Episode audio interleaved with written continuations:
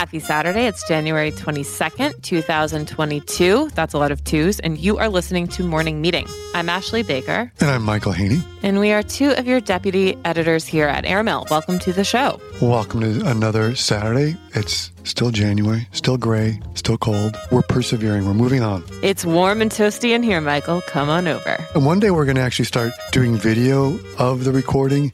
And you would see in the video, it's really warm and toasty for Ashley because in order to get the sound right, she self sacrificingly puts a blanket over her head and her microphone because like some of us we have echoey houses and that is her devotion to you and the show and the listeners so there it is it's comfy cozy in here come on in i like it i'm totally tuned out to the world it's like being in the womb Exactly. It's like we've all felt the last two years. Just pull the blanket over your head and start talking to yourself and help someone tunes in. I want to begin with Andre Leon Talley, who died this week. A lot of cliches have been thrown around about him in the past few days. He was larger than life, he was a fashion icon, and he was all of those things. But to us at Airmail, he was so much more. He was a friend, he was a contributor, he was a writer for us. He was a close friend of Graydon's for many years.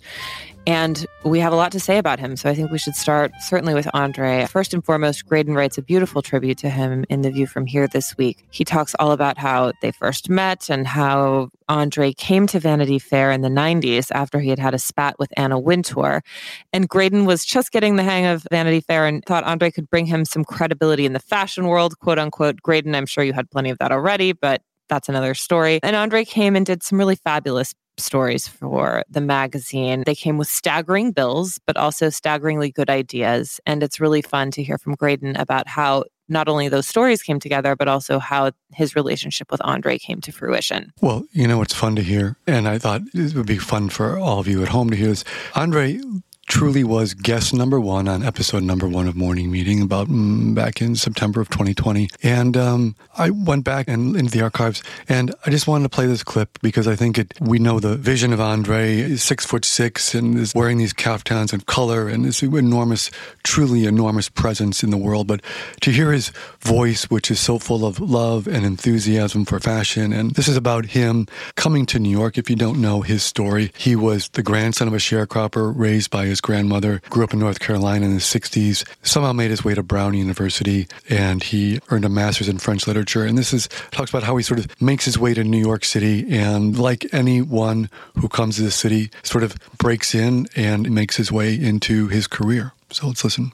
So tell us a little bit about do you remember your first season at the shows? When was it? What was it like? How was that September different from the well, my first at the fashion shows in New York were actually was when I came to New York in 1974 in October. I think I went to a couple of fashion events. And then I started working for Andy Warhol in January of that year, 1975. And so I would have gone to the collections in New York in February. So I don't remember vaguely a specific show, but I remember going with Andy. I was working at Andy as a receptionist. I was a receptionist and took messages for people like Fran Lebowitz, who's a great friend and she still is. It's Catherine Guinness. Andy took people out together. When you worked for Andy, you didn't make a lot of money, but you got the perks of going with Andy to events like fashion shows. But I remember that my first fashion show probably was a Bill Blass fashion show. And those shows in those days were not as exciting as they were before the pandemic. I mean, it was strict bread and butter business. You went to a ballroom at the Hotel Pierre. There was a high raised runway. A catwalk was elevated above the audience. You were seated on little gold ballroom chairs. And the show just began with a little bit of tape music, perhaps not so concentrated on special music or thematic music. And the models just came forth, back and forth, back and forth. But I remember my first extraordinary fashion show ever was in Paris, France and I will never forget that. And that was the Karl Lagerfeld collection for Chloe. Wow. And that had to have been after 1975 because I met Karl in May of 75. So I somehow got myself to Paris and went to his Chloe fashion show. And that was just exquisite, extraordinary.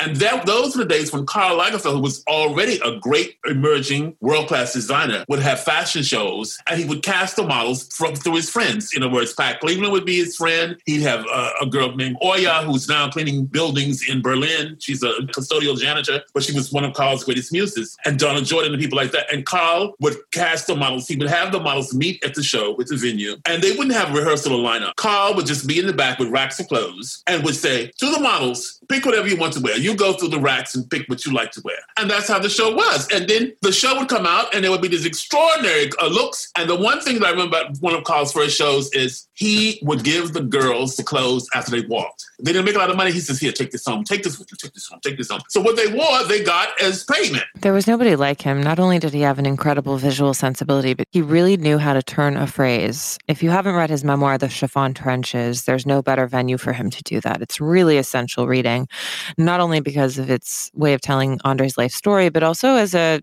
an artifact of what the fashion and style worlds were like at the time that he was living in them. Yeah, he had such enthusiasm and he was one of the great ambassadors of fashion. People always wonder what is the point of fashion, and for Andre, it was always about beauty and educating the eye towards beauty. Well, let's talk with someone who knew him very well. We've got Jonathan Becker here. Jonathan is not only an esteemed photographer, but also was a dear friend of Andre's for 45 years and one of the last people who spoke with him. So, welcome, Jonathan, and thank you so much for joining us. So, first of all, take us all the way back 45 years ago. How did you first meet Andre? Well, we met we met at Diana Vreeland's house. We were both working for W magazine. It was about 1978. I'd been a taxi driver. I had three months earlier, I'd picked up Diana Vreeland in front of the Beekman Theater. She was seeing a movie with she was with Count Crespi. She was seeing a movie called L'Innocente, a Visconti movie. I actually knew the actors very strange. So who's the cat? And I knew her family and so forth. Anyway, it was very stunning for her to have the taxi driver know both her sons and her grandchildren and whatnot. I dropped her off in Count Crespi. And then by a magical coincidence, I got an assignment three months later. I showed up at her door and the taxi driver to photograph her for W and had already been working for extensively in Paris and whatnot. And there was Andre with her at the door because he really looked after her. And the whole thing was just magical. We did wonderful portraits of her. He was a sitting stylist for it, and she loved them and wrote all kinds of letters. And that was so we had a very solid. I mean, the hook was solidly in the fish, both of us at the beginning, and we worked together for years after that. I'd seen him also earlier than that, a few years around the offices at interview when he was in his safari uh, shorts and jacket and whatnot. He was answering the phone and and so forth. But I never met him. This was our meeting, and it was wonderful. We've been in touch uh, ever since and worked together at Vogue, at, at Vanity Fair, his portraits all over the place. And it's more than stay in touch. We speak all the time, and I see him. I visited him, and it's been a hard year. When you look at Andre, and how would you describe his talent and what distinguished him? His sensibilities in fashion were totally original and unique, and he breathed it, and everybody knew that. My relationship with him was, I mean, he was also quite intellectual. I mean, he was reading Baudelaire and this, that, and the other thing all the time. He was very well educated and curious, and he had so many dimensions to his mind and he brought those all into his work which was he was a fashion emperor of a sense. I mean diana vreeland was called the empress. And he really did. She told bob colacello she called he started an interview. We both did actually. I had my first assignment in an interview in 73 he was already working there but he got the job because diana vreeland called bob colacello and said this man is a genius. He knows more than i do about fashion. You have to hire him. I mean, Andre was a kid, and that's where he really started. But it was all about Diana Vreeland for him for a very long time. Then the Costume Institute.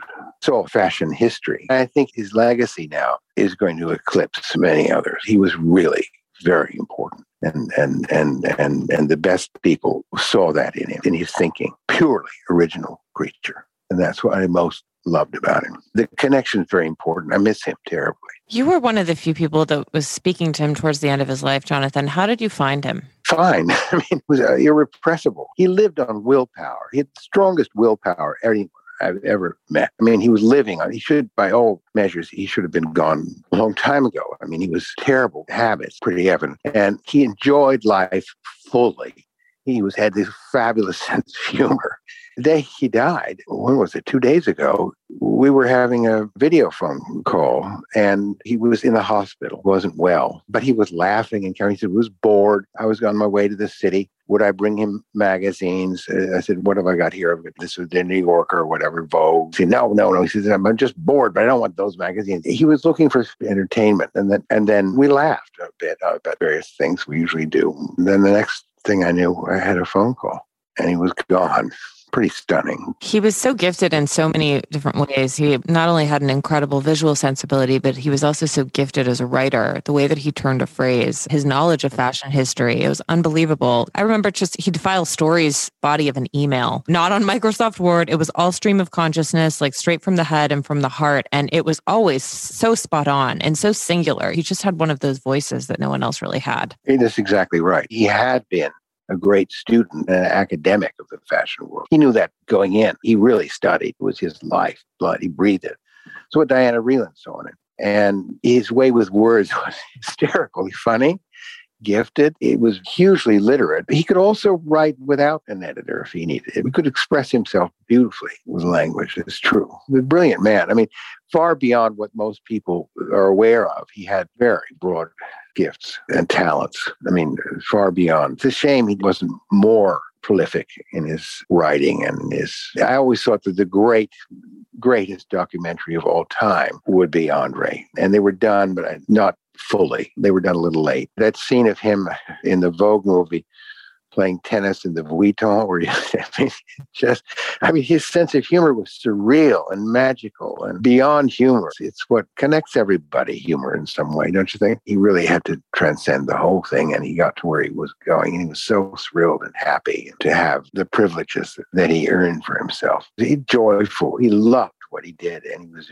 really joyful human being, I have to say. It was an inspiration. Well, Jonathan, thank you so much for joining us and for sharing so many of your memories with us. Okay, thanks.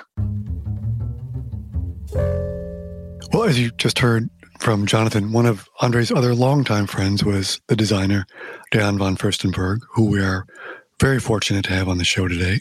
And Diane, I was just wondering if you can tell us your memory of when you first met Andre. Okay, so I met Andre, oh my God, in the early 70s. But my first visual image of him, I was having a party in my apartment. And for some reason, I went down in the lobby and he was there, long and tall, and he had a little orange cape. I always made fun of that a little orange silk cape.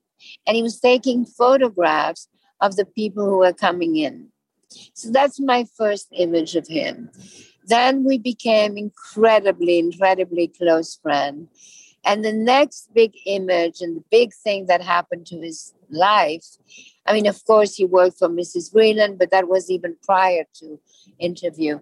And then uh, women's wear, John Fairchild, who was always provocative and but very talented, sent him to be the European correspondent and to live in Paris. And that was the time, it was in the 80s, I think. And it was all the designers, Saint Laurent, Givenchy, and Carly was friends with everybody. And Andre was the talk of the town. And I always remember at the time, Maxim's, the, the restaurant, on Friday night, if you went there, you had to dress in black tie. And I always remember that on a Friday night, he went to dinner at Maxim's, and he had, of course, the white, shirt, white shirt and the bow tie. But instead of wearing a dinner jacket, he wore a black cashmere robe. And everybody talked about it. It was a big talk, but he looked so elegant and so wonderful. And of course, he spoke perfect French. He had a master in French literature. So he loved being in Paris. And Paris loved him. He was the next thing after Josephine Baker. In the past few days, we've seen the entire fashion world and also so many people outside of the fashion world pay tribute to Andre. What do you make of all of this? Are you surprised by the outpouring of love? Well, I am so thrilled.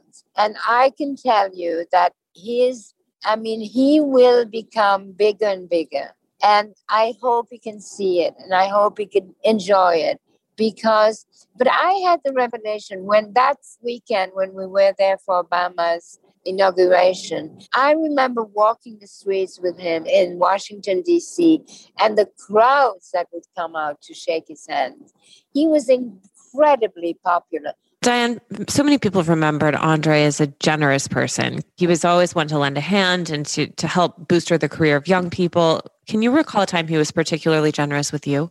Oh, Mm. One of the best things about Andre wear his hands. I love putting my hands in his hands. He had these big, beautiful, reassuring hands. And so when you talk about generosity, for some reason, I think about his hands. Wonderful. That was great. Thank you so much. It's a beautiful image. Okay. Thank you very much, guys. Bye. Thank you. Bye bye. Well, before we go, let's hear one last thing from Andre. He had a formidable sense of humor, and I think for us, that's how we'll remember him, in addition to all the incredible things he accomplished in fashion. Like, let's take one last look at Andre Leon Talley, the person. I was asking him, Andre, what do you do when you get to a fashion show and there's someone sitting, inevitably, as often happens, in your seat, and you have to dislodge them? So here we go. And I know this has never happened to you, but maybe it has. You know the experience when you go to the fashion show and someone's sitting in your seat? yeah. So, do you have a standard phrase that you drop on them? How do you evict the seat crasher from your seat? It's a brilliant question. You're wonderful. I see that smile on your face. It's naughty, naughty. This is what I do. As I'm a towering inferno, I stand in front of them and I give them a look. And it's a silent look. And I raise my shoulders and arch myself. Whatever I'm wearing, I arch my accessories or my man bag or something. and I stand there and look at them. And it, it, just the look makes them get up or they question what did I, and then I go, and if they don't get up, then I go for some usher or some person that's working for the company. I don't say to the person, you're in my seat. I run and get someone who's done the seat planning from the company and make them get the person out of the seat, as you would do on an airlines. You don't want to have an escalated thing, a scene. You don't want to be out there screaming, yelling, get out of my seat. You go get someone and you say, oh, this person's in my seat. Love it. All right. Well, on that uplifting and hilarious note, let's take a little jaunt over to London, not on British Airways, but just metaphysically, where we have one heck of a tale from Joseph Bullmore, as always, our dear friend and off collaborator to Airmail. Joseph takes us inside 5 Hertford Street. Or is it Place? I like how you ask me because I know you've been there. I have not been there actually. You're like, oh, oh, is it is it Five Hertford Place? It's quite. I, I get so befuddled. All I know is it's dark and it's beautiful, and I leave there at four in the morning as the sun's rising. So wherever the car drops me off, that's where I go. no comment. And I always walk there because it's in Mayfair, and I usually stay in Mayfair. No, it's a marvelous place. It's a Robin Birley production, Robin being the impresario of London's social life. And it's a private members club in Mayfair. And not only is it a place to go at night, but it's also a fabulous place to have lunch, especially if that lunch is washed down with one or two just two maximum glasses of crisp Chablis. Tut, tut, tut. Just two glasses of Chablis. I'm just going to.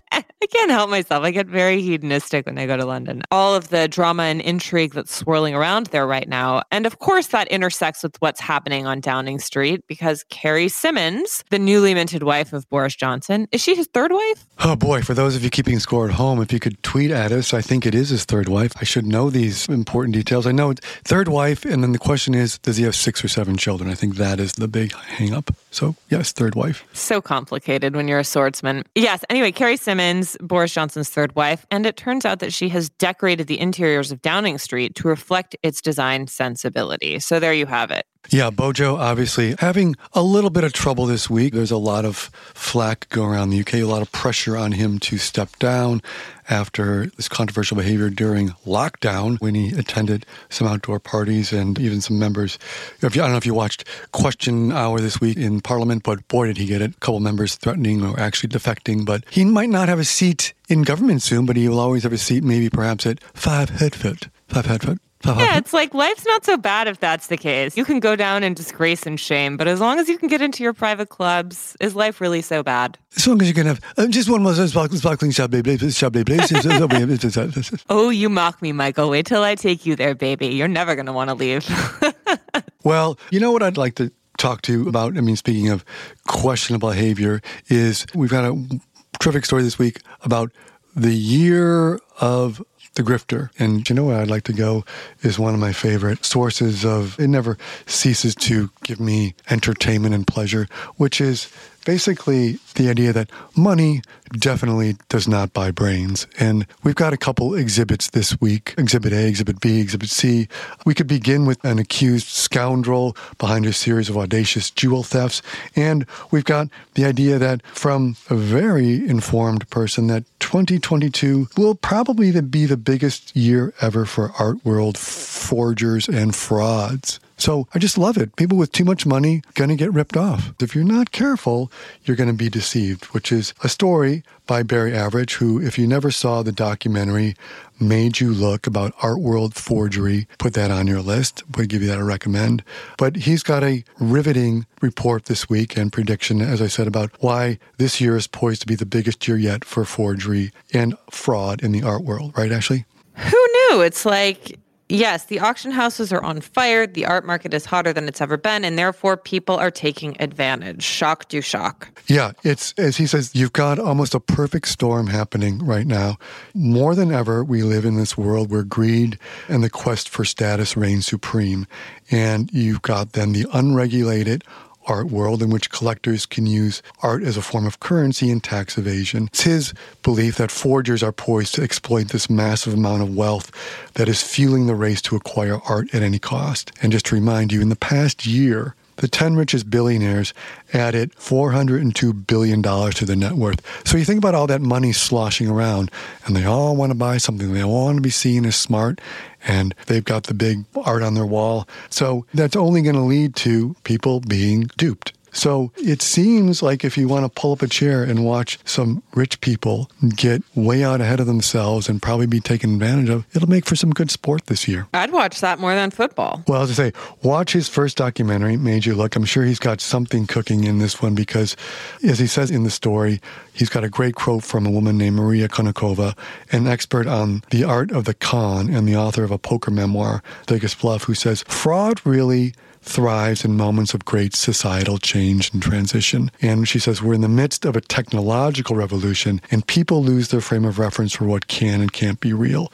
So, again, if you're looking to buy some art, take a look at it. Keep your hand on your wallet. Okay. Well, Michael, it's always the year of the grifter here at Airmail HQ. And honestly, if 2022 is the year of the grifter instead of the year of Omicron or Delta or Alpha or whatever the heck it could be, like, I'm fine with that. You're fine with that. Also, we should mention quickly on a griftery note. I mean, we have Julia Garner playing Anna Delvey. That Netflix series is coming out very soon. And then we also have The Dropout, which is the Hulu series about the fate of Elizabeth Holmes, and that's also coming out. So, I mean, we've got grifters in real life, we've got grifters in the papers, and we've got grifters on the screen. What's not to love? And and we've got the Apple Plus show with Jared Leto and Anne Hathaway playing the founders of WeWork coming this spring. If that's not a gift to humanity, I don't know what is. But we would be remiss if we did not mention one more, maybe not a grifter, but certainly a confidence man. A fantastic story this week, courtesy of Steve Kroft, former correspondent of 60 Minutes, and his co-writing partner Howard Rosenberg. A story we call The Talented Dr. Gray. And it is, boy, if you want to read something that's almost out of a Patricia Highsmith novel,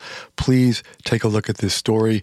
It involves a man named Lawrence Gray, 77 year old retired academic with good posture and a previously clean record, who is the I want to be very clear, not convicted, but the prime suspect in this string of extraordinary, shall we say, burglaries that stretch from Newport, the blue blood homes of Newport, to the stately mansions of Georgetown, where waspy people seem to have been relieved of valuable heirlooms and pieces of jewelry, all because this man sort of seems to have, well, he did gain entrance to the home through his relationship with a woman named Jackie Quillen. What I love most about this story, among many things, is why this story sort of was under the radar for so long is you know what rich people, waspy people hate more than anything? Publicity? Exactly. Being embarrassed for looking like idiots. So they suffered these. Someone would take a $45,000 bracelet would go missing. And what do you do? You don't call the cops because they, no, no, no, uh, oh, oh, no, no, no, no. That, that would cause quite a stir in the press. Like they just eat the loss and then sweep it under the rug. But this guy, obviously, if it were Dr. Gray, seemed to know how to exploit that vulnerability among them. But riveting, riveting piece of reporting. Mystery, sex, scandal, thievery, it has it all. And we've got Steve here to tell us about how this all went so terribly wrong. In addition to being a wonderful writer, Steve is also the, known as the longtime host of 60 Minutes. So, welcome, Steve. Steve, how did you come across this crazy story? Well, I've known the Quillen family for quite a while. And I sort of knew that had heard a little bit about this story. And they told me that they had filed a suit. And I asked them if I could get a copy of the lawsuit. And I did, and thought that it was fascinating and would they cooperate if I were to do a story on it. And they agreed. So it, much of the story is laid out in a very obscure lawsuit that they filed against, that the Quillens filed against Larry Gray to try and get him out of their mother's house where he was squatting following her death because the house had been transferred to the estate. The ownership had been transferred to the estate. And it started out really with them trying to get him out of the house and then morphed into kind of a story of them discovering that certain things were, had gone missing and then led them on a trail that took them to a point where they've actually been instrumental in getting Larry Gray arrested in Newport for the theft of some a very valuable piece of jewelry. This is the $45,000 Verdura brooch in question? Yes. Okay. So Larry Gray was Jackie Quillen's consort for 15 years, the last 15 years of her life. Did you ever encounter him, Steve? I did. I met him once. I may have encountered him more than once, but I remember meeting him very briefly at a cocktail party somewhere where Jackie Quillen was. And I found him just sort of, he didn't stand out. He was very uh, forgettable. And that's part of, I think, his success. And I want to point out that he's not been convicted of anything. And at this point, although he is a person of interest in a number of cases in a number of jurisdictions right now, and the only thing he's actually been charged with is the theft of this brooch in Newport. But as I mentioned earlier, he has, seems to have a knack of turning up places when valuable things disappear. Tell us a little bit about the surprises that you encountered over the course of reporting this piece. We first started working on this story. Howard and I started working on this story back in March when it was just starting to evolve, and we've been following it as it has evolved. And there's always been lots of twists and, and turns. You ask, I want to go back to the question about what was his modus operandi. Somebody described him as a cat burglar without a ladder the allegations are that, and there's a pattern here, that he gained admittance to all of these wealthy and exclusive families by virtue of the fact that he was the plus one of Jacqueline Quillen. And he was able, while he was there, over the course of many years, able to sort of disappear during dinners and mostly for long bathroom breaks and then apparently, if he's found guilty, had a knack for finding, knowing exactly where it would be the most likely place to find expensive, valuable things and then descend upon them and move very quickly. And that seems to be his modus operandi. The most fascinating part of this story to me is that he has a whole credible career. He's got a PhD from Johns Hopkins in political science. He was a tenured professor at uh, John Cabot University and an American university in Rome.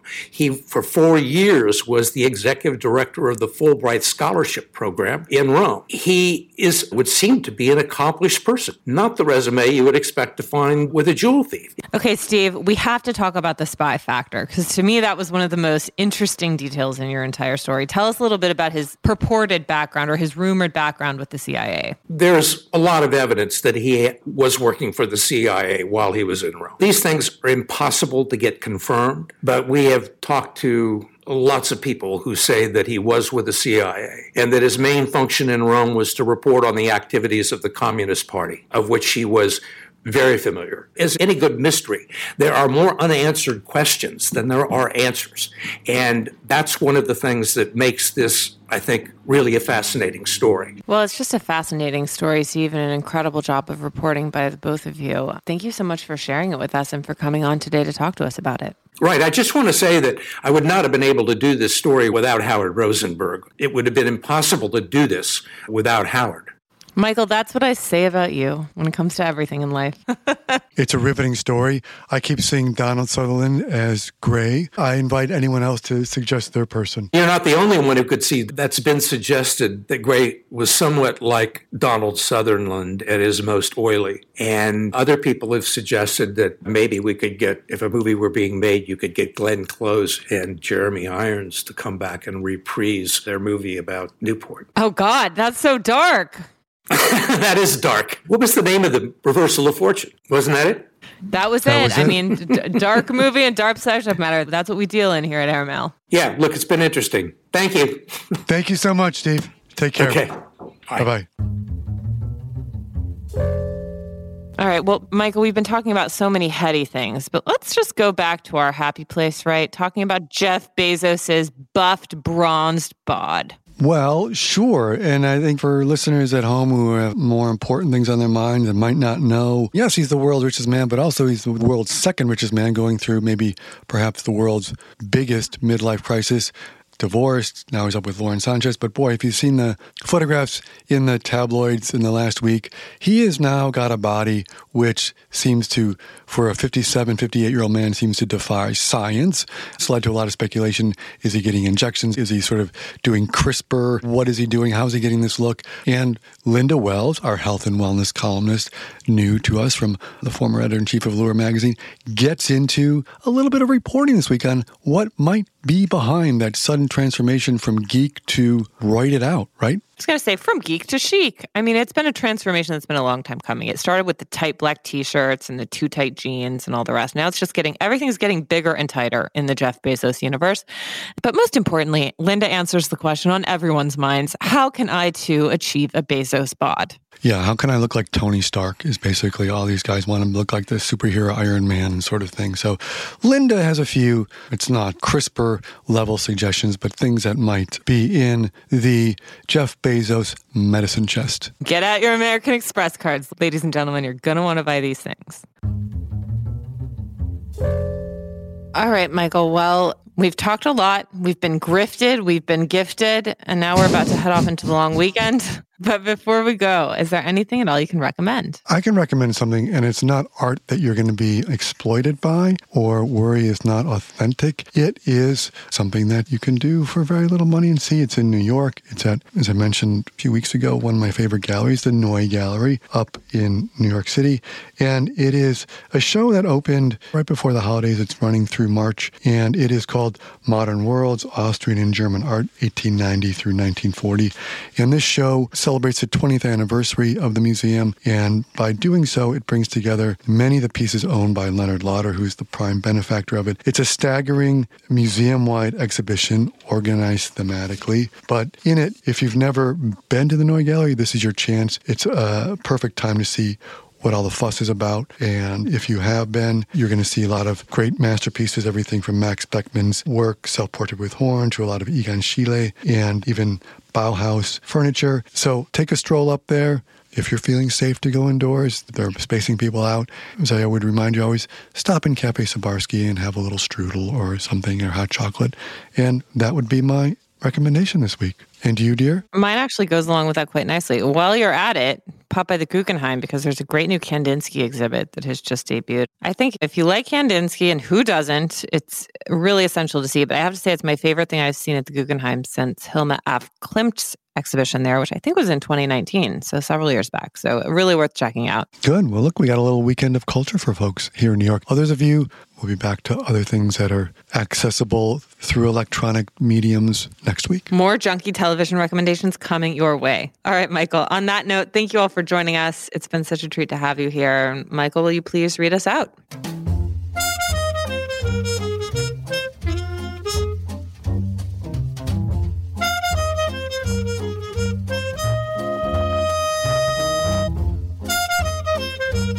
Morning Meeting is produced by Airplay Productions and edited by Jesse Cannon. Our co-editors are Graydon Carter and Alessandra Stanley. Our chief operating officer is Bill Keenan, and our deputy editors are Nathan King, Julie Vitale, and Chris Garrett. Our CMO is Emily Davis, and our music supervisor is Randall Poster. The theme music is The Cute Monster by the Buddy Collette Quintet. A new edition of Airmail is published every Saturday, so please do subscribe and enjoy all of our stories on airmail.news, which we update every day. You can also find us on Twitter and Instagram at Airmail Weekly. We'll be back here next Saturday with another edition of Morning Meeting. In the meantime, be sure and subscribe at Apple Music or Spotify. But most of all, thank you for joining us.